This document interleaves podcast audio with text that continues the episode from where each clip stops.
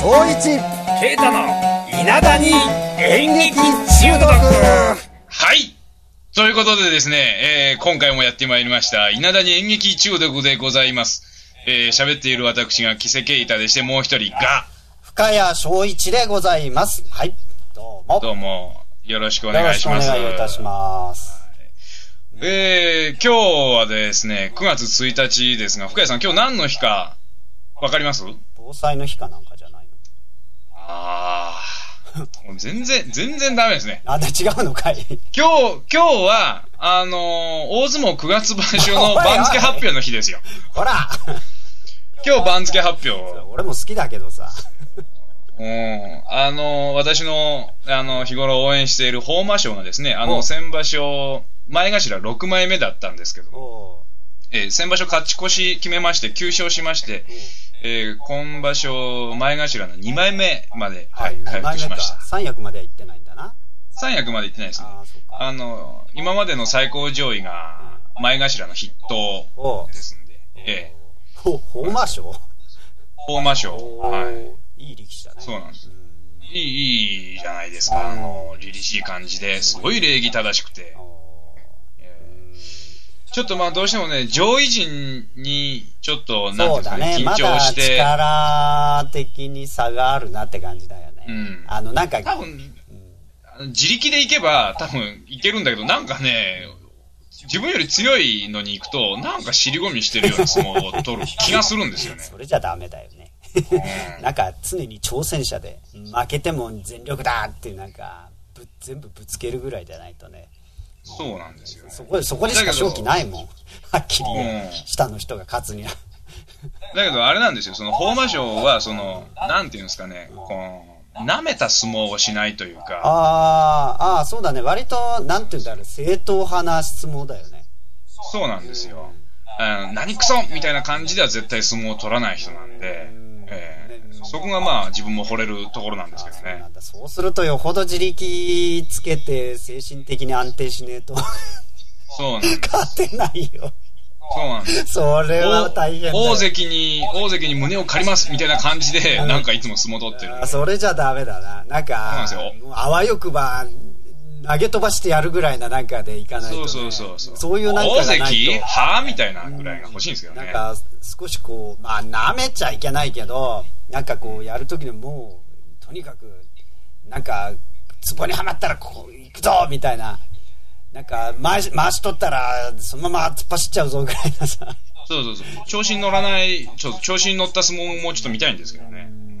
あそういうはい。ままあ、ちょっと相撲の話はこんぐらいで、でですね、はいええあのー夏も終わりました。ん夏も終わりましてですね、これからだんだん秋が深まっていくということでですね、なんと、えー、え ーなんとでもねえな。えっ、とですね、今回は、えっ、と、舞台用語解説スペシャルでいきたいと思います。うんスペシャル。スペシャルでございます。はい。あの舞台用語、まあ、簡単なものからですね、その、解説するのにものすごい時間かかるものがあるんですよね。で、いつもの舞台用語解説ですと、あのーめんどくさかったりですね、めんどくさかったりですね、あと、まあ、めんどくさかったりですね。おいおいまあ、そういうのがあるんですよ。結局めんどくさいだけじゃねえかよ。えーということでですね、今回はですね、ちょっとあのー小難しいものをですね、掘り下げて解説していこうかなと思います。こう難しいものをやるんだね。はい、そうです。はいはい。ということでですね、今回、えー紹介する舞台用語は、はい。アクティングエリア。アクティングエリア。アクティングエリアでございます。なんだそりゃ。はい。えー読んで字のごとくなんでございますが、えーアクティングするエリアなんですよね。えーっと、だ ね。まあ、平たく言うと、と役者が、えーっと、芝居をしてもいいよ、うんと言われるまあそうエリアのだねこ。とか。うんまあ簡単には基本的には照明が届いてるとこだよね。そういうことですね舞。台の上で。ええうんはい。というような、まあ、あのー舞台用語があるんでございますが、はい。じゃあなんでわざわざこんな舞台用語があるんだという話で、えっ、と、やっぱりこれを認識しておかなければならないうん。ということなんですね。その先ほど深谷さんが言ったようにですね、照明が、えー当たっているか否か、うん。えーですとか、例えばですね、マイクを使うような舞台だと、そのマイクをちゃんと拾う位置にいるかどうか。うんとかですね、そういったような、えー条件がいろいろありますので、そういったことも含めてアクティングエリア、ここはアクティングエリアだよとか、ここはアクティングエリアじゃないんだからとか、そういう使い方が一般的にされると。いうことなんですが、これ単純にその、その面積だけを表すというのではなく、えっ、と、役者が舞台の中で動き回る時にですね、やはり当然空間として認識しておかなければならない、うん。えーエリアでございます。ということでですね、深谷さんにこのアクティングエリアの重要性についてですね、重要性。ちらっと話をしていただければなと。重要性。うん。はい。そうね。まあ難しいところもあるんだけれども。あのまず今、まあ、照明っていうことを言ったよね。はい。うん。で照明ってなんていうのかな。あのただ舞台に照明だけが当たってて明かりが当たってるからじゃあそこに行きゃ自分が見えるのかって言えばそういうもんじゃないんだよね、ええ。うん、例えばつら前の方に出過ぎちゃうと明かりは足元にしか当たんなくて顔が映ってないとかってそういうこと起こるわけうだよね、ん。うん、つまり何を一番見せなきゃいけないのかっていうのがあってはい。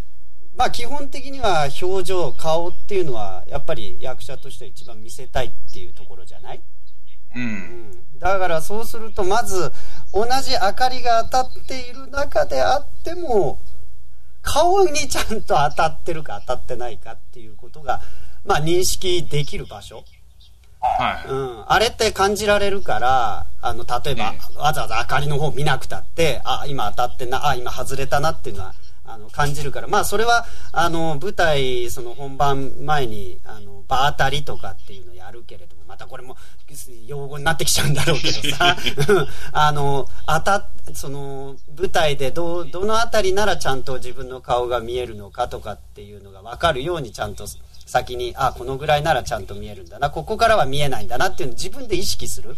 うん、そういうのを先に、あの、まあ、認識しておく。芝居をやる前に認識しておくっていう、まあ、作業っていうのもあるんだけども、うんええまあ、それで乗っ取った位置。基本的には、まあ、自分の顔が見える、最、最、一番広く使って見える位置っていうのが、単純なアクティングエリアになるよね。単純に考えたときに。うん。だけどええ、場合によっちゃ足だけ見えりゃいいっていうことだってあるわけだよね。芝居によってはああ、それありますね。そうすれば足に明かりが当たるとこまでがアクティングエリアだっていうことも言えるわけだよね。ああ、なるほど。うん考え方としては。それと、はいはいはもっと言うと、あの、明かりが当たってない部分。あの、まあ、袖に近い部分、端っこだよね。えはい引っ込むとき、出てくるときっていうのがあるけれども、例えば明かりが当たってないからといって、じゃあそこで芝居が終わりかってそうじゃないよね。はいはいはいはい。つまり、お客さんには見えてるわけじゃん。いくら明かりが当たってなくても、動いてるのは見えてる。うーん。つまり、お客さんから見えてる範囲っていうのは全てアクティングエリアだって考えた方が俺はいいと思ってんのね。あ、なるほど。その、お客さんから見て照明が当たっていない、要は暗い部分うん暗い部分でも、もう出てきてる。その人が感じられるところ。だから、はい例えば袖に入っても、例えば気配が感じられるんであれば、うんそれはアクティングエリアだと俺は思うんだよ。あつまりかなり広い部分。見えてないから違う、もうここはいいんだじゃなくて、ーえあの、はい、その見えてない部分からどれだけそこの役でいられるかっていうこと。え。うー。うんん。俺はそれがアクティングエリアだと思う。だから。人によってかなり差があると思う。はあ、なるほど。そういうことなんですね。人によってもやっぱり。違ってくると思う。だから、すごい、まあ、すごい、すごいのかすごくないのかよくわかんないけど、人によっちゃ、例えば楽屋からもう、アクティングエリアになった人もいるかもしれないんだよ。うん。っていうことなんだよね。でも、あのー僕、ぼ俺としてはね、あのー特に初めての人とか、慣れてない人たちは、はい。切れやすい。あの、切れやすいっていうのは、あの、プチっていう方じゃなくて、あの、ええ演技が切れやすい。演技が切れやすい。あの、役、役から自分にすぐ戻っちゃうっていうところがあるでしょはいはいはいはいはい。役になりあきり、きれてないっていうのかな。うん。だから、それを防ぐ意味でも、アクティングエリアは広いと思っていた方がいいと思ってるの。あだから舞台袖までしっかり芝居をしておくと。からもまだ演技してる。自分はその人物でいるっていう意識を持ってるってことね。ああ。なんか割と。舞台に入っていきなりドンっていうわけではなく、そうそうそう。もう袖からずっと準備しててってことあの割とほら出る前ってのは緊張してたりするからさ一生懸命こうなんかその役になろうとかってやってたりもするんだけど、終わるとホッとするじゃん。はいはいはい。一つセリフセセリフも全部とりあえず言えた。あの演技も一応なんとかなった。それで自分はもう引っ込むだけってなるとホッとするんだよね、ええ。その時に自分がふわっと出るんだよ。うーん。特に素人は確かにあの、このシーンが終わればホッとできるよっていうことは、稽古を重ねていく上で、その、経験として持ってしまいますよね。ね数持ってしまないすからね。ますよね。そうすると、その、ホッとするに向かって、例えば舞台袖に歩いてしまうと、そう。よ、要はいけないということなんですそう。いうことなだからどこまでその緊張感っていうか役としているかっていうこと。だから役でいらいる場所は全て僕はアクティングエリアだとうん、だからその単純あのた確かに用語的とかまあ基本的というのかあうん。の分かりやすいところで言えばその照明が当たってるところ、まあもうちょっと言うとそのお客さんに見えてる範囲。のところはアクティングエリアって言えるのかもしれないんだけれども要はあのえ役者として演技する場所だよね、う。うんん、って言えるんだけどでも本当にやっぱり役として最後まで全うするんであればええ。終わってその見えなくなってからもまだしばらくは役でいる方が俺はた正しいというのかないいと思ってんだよね。うんうん。うん確かにあの、深谷さんと芝居してると、袖に行ってもなかなか戻ってきませんよね。戻っていってないから俺。普通の人より若干やっぱ長い気がします。長いよ。俺あの、うん。あのこれってねおあのまあ要は小心者なんだよ。ただね。だからあの見えてないところでも安心しないっていうこと。あー。あのもうとにかく絶対大丈夫なところまで行って初めて自分っていうかホッとするっていうの、う。うん。ん、そうしないと何が起こるか分かんないじゃん。ひょっとしたらひょっとしたらだよ。え突然本当ならここで終わりなはずなのに戻んなきゃいけない事態が起こる可能性もあるじゃん。え。はいはいはいはいはいはい。本番っていろんなこと起こるじゃん。トラブルという意味です、まあねそういうこと。トうん。ラブル、うん忘れ物しちゃったりさ。あるいは本来出てなきゃいけないやつが出なかったりさ、ええ出とちってやつだけどね、うん、そういうことが起こったりさ何何かしら起こるわけであるいは何か足りないものがあって持ってかなきゃいけないことが起こる可能性もあるわけだよ。あ前にあったけど俺も。もうこれぐらいやってる20年もやってるとさあるんだよ。猛烈なことが。どうやって渡したらいいんだよみたいなことがさ。俺終わってんだけどみたいなさそんなことがあったりもぜ実際あったんだよ。だからそういうことから言うと終わったから一応本当なら終わってるっていうことも終わりではないわけで要は芝居が続いてる限り幕がはい。閉じるまでは、うん。やっぱり極端な話役でいなきゃいけないってことなんだよ。幕がお、幕が降りるまで。降りるまでは。一度一つ役として出た以上は そうするとその間劇場にはまあいなきゃいけないじゃない？はい。どういう形にしろその後転換要因になっちゃったりするかもしれないんだけどさ終わった後、ええ。あと出ないからっていうんで、うん、でもやっぱりまあ転換要因の時に役でいらいたらちょっと客観的にできないから無理なんだけれども、少なくともそういうものがないんだったらあのすぐに役でいられる状況にはいなきゃいけないと俺は思うんだよねなるほど。何が起こるかわからないからうん。もう本当にもう本当にいろいろあるから何がそんなにあったんだろうっていうぐらい本当には言いますね。本当になんで本番になるとこんなにあるんだってぐらいあるんだよ。本番になるとね、予想外のものが起こるんだよ。うーん。もうハプニングで言ったら、俺本当にもうすごいあるよ。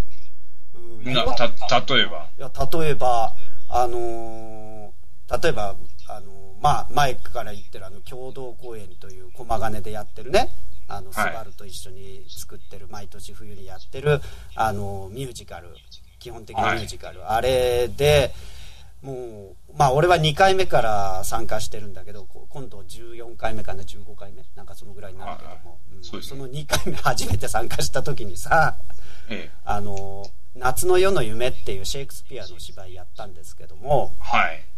あの、パックっていうのが、まあ僕はあの、うん、オーベロンっていう妖精の王様をやったのね。なんか、なんかこの演劇中毒にも妖精のなんだとかって書いてあるけども。森の妖精。あ、そこから来てるのかしらとかいろいろ思うんだけどさ、その妖精の王様やった時に、あの、はい、その手下にパックっていう、まあこのパックがいろいろ事件を起こして面白くなるっていう話なんだけどもさ、これは。はい。うん、そのパックが最後に、あの、花を持ってこなきゃいけないのよ。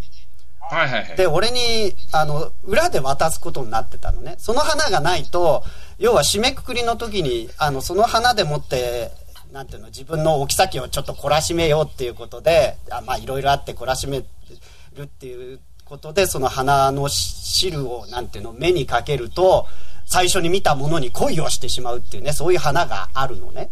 えー、その花を、またその汁をもう一回かけると、目が覚めるっていう。うん、その恋から冷めるっていうさ。だから。それがないって大変じゃないですかそうそうなんだよ。大変なんだよ。それを舞台の上に落としてきちゃったんだよ。ああ。ドラえもん、ドラえもん始まったけど4次元ポケットがねえみたいな、そんな話ですよ、ね。そういう話。だからさ、どえ、なんでないじゃんって言ったら、あれって言って舞台見たら、舞台のど真ん中に落ってんだよ。おいおいおい、待って待って、次どうしたらいいんだよ。おいおいもう裏大変だったの、バッタバタで。うん。だからね、もうそんなのから始まって、まあ、その前には、けんあの青年座という劇団で私が演劇の勉強してた頃には、あの、出てる最中に手怪我して血まみれになったりね。うん。やだやだなんかハプニング？もう探検が落ちてみたりなんだえっ、ー、とブランコ。ゆすらなきゃいけないブランコが外れちゃってゆすれなくなっちゃったりさ。どうしたらいいんだよって。でもここ楽しいシーンでやらなきゃいけないっていうのにブランコが。それ確かブランコ落ちたの俺のせいだったかな。あんたもかかってたよね確か。ええー、あのブランコ確か仕込んだの俺じゃなかったっけな。本当にさねえ。まあちょっと話がちょっとそれちゃいましたけど。だけど、とにかくそうやってハプニングってもう、数えたらキリがないから起こるのよ。予想外のところで起こってくるから、要はいつでも緊張してるってことよ。ということですよね。うん。あの、あの、芝居が始まったら、もう、もう、どっぷり色ってことよ。どっぷり色その間は、どこにいようとアクティングエリアだと思ってろってこと。俺としては。厳しいんだけど、それぐらいの意識でいてほしいってことよ。まあそういうことですね。うん。特にあのー、慣れてない人、芝居に初めてとか、そんな回数してない人っていうのはさ、まあ俺みたいにな、なんていうの、何十年もやってると、なんか、ね、はい、数爆発踏んでると、なんつうの、すぐにその役にポンと入るとかっていうの割とできるようになるのよ。うん。だけど、慣れないうちってできないんだよね、すぐに役になるって。役になるまでにすごい時間かかったりするから、え一旦切っちゃうと次にまた戻るのが大変なのよ。うん、だからなおさらあのもうとにかく終わるまでは自分はこの役でいなきゃいけないっていう意識持ってやってた方がいいと思ってるのね。いいとですね。あの今そのアクティングエリアですね、うん、これ二つまあ意味が出てきましたよね。うん、あのその場所とえっ、ー、と普通単なる面積としての、うん、アクティングエリアと、うん、それからその役者の心得としてのアクティングエリア。この二つありましたよね。えその単純にその距離ですとか面積としての今度アクティングエリアといううんことなんですけれども、あのー高校演劇とかにですね、うんあのーよく現れやすい現象なんですけども、はい。あのやっぱり高校演劇ですと小さな場所でやっぱり普段稽古をしますよね。ね。うん。教室ぐらいの大きさだったりとか、うんそういうところで稽古して、で、いざその大会になったりすると大きなホールの中でやらなきゃいけないと。うんいった場合にですね、この、どうしても芝居が中央だけの芝居になってしまいますよね。はい。えーこれって物理的なそのアクティングエリアっていうのは、うん会場を移動することによって増えていますよね。そうだね。そうなんですよねうん。で、例えば、あの、大きなところに行けばですね、うん当然、あの、動きを大きくしなければいけないことってあるじゃないですか。うん。えー例えば、イライラして、うんえーイライラした様子で歩くというシーンがあった場合うに、ん。ものすごい長い距離を歩くことができるじゃないですか、広いところだと。うん。そううんね。そうすると、うんあの、単純に感情の幅の、あ感情を表現する幅が、うんあの、増えますよね。うんやっぱそういう意味でも、あの、アクティングエリアを認識しておくということは大切なのかな。あそれは、それは大事です。あのーまあ、まあ、むこれは昔、あのーなんていうの、プロの劇団で一緒に、まあ、土佐回りというか学校回りした時なんだけど、毎回会場変わるのよ。はいはい。同じ芝居なのに。芝居は同じなんだけど、行くたんびに広さが変わるのね。小さくなったり広くなったりっていうね。うん。そのたんびにやっぱり合わせなきゃいけないわけじゃない。はい。で、単純に言うと、狭い場所っていうのは、あの、お客さんのいる、いわゆるキャパの部分も狭いじゃない。はいはいはい。だからそんなに大きく動く必要はないわけよ。うん。だけど、今度は広いところ行くと、まあ、アクティングエリアそのものも広がる。プラス、キャパも広がるよね。要ははいお客さんのいる位置も遠くなってくる。はいはい。っていうことは、小さく動いたら見えないじゃない。大きいところってそういうこと。つまり、例えば、えってなって一歩引くっていうぐらいの普通だったらそれで通じるところが、その広いところじゃ一歩つ引いただけじゃ通じないわけよ。2、何や3歩下がれと。そう、もうそうなったらパッパッパッって3歩ぐらい下がるぐらいな意識。ああ。うん、それによって広くしていく。うー。うんん。っていうことをしていかないと作業として。だからやっぱり意識として、いつもより多く動くっていうことを。で、一つの表現をなんかするときも、いつもより一歩でも二歩でも大きく動いていくっていうことを考えないと、お客さんそのものに見えない。それが。ああ、単純に何をうん見見ることができんと。そう、何をやってんのかが分かんなくなっちゃう。うん前の人は分かるかもしれないけど、ちょっと後ろの人になると、ななんかやったねぐらいでしかないっていう。もちろん全然通じないわけじゃないだろうけど、なんか、あの、見てる方としては物足りないものになっちゃう。そこまでの感情としては伝わってこないものになっちゃうっていうのがあって、はい。うんだからやっぱり会場、その広さ、め単純な面積をね、意識して、あの、いる、それから動いていく、表現していくっていう意識はなきゃいけないと思うのね。ただそれを、高校生がね、うん、だからまあ、このカミーナの地区大会、まあこんなところで言うことでもないのかもしれないんだけど、うんあの、でかいところでやるっていうのもちょっとなと思うんだよね。お芝居の、要はね、あの、なんていうの、あんまり広くなると、うん。アクティングエリアの広いところでやると、うんその、微妙な感情は伝わりにくくなっちゃうのよ、やっ。眉を潜めるとかそういう程度の芝居が通用しなくなるってことですよね。うん要は本当に息で伝えるようなものっていうのは絶対無理になっちゃうよね。はいはいはい。うんそういうなんかちょっとした目線とか表情とかちょっとした仕草とかで伝えようというものは無理よね。無理ですね。全てをだからある意味大げさにしていかないと通じていかない。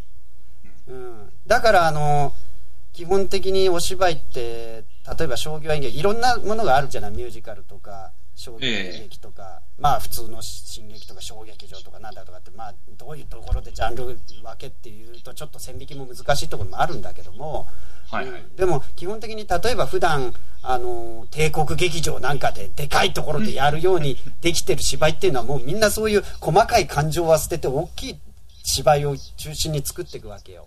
うー。うんん。もう最初から。しか、しかないわけよ。しかないわけですね、それ逆に方法が。そうそうそう。細かくやったってしょうがない。もちろんあの。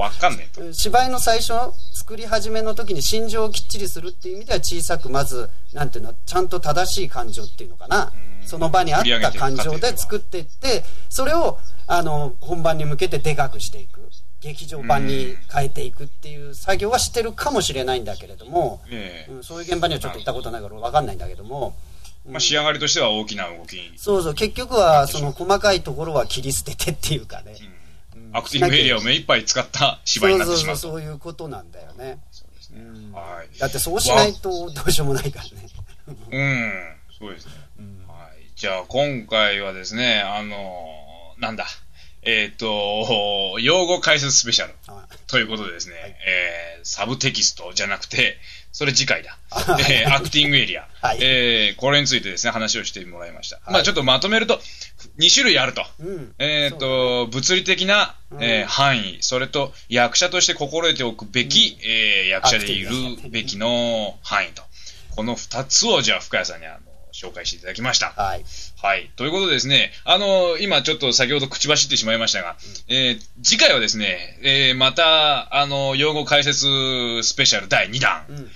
えーっと、サブテキスト。はい。これについてですね、またお話ししたいと思います。はい。はい。じゃあ、今回はこの辺で終わりにします。はいじゃあ、まあ、またねーまたねー。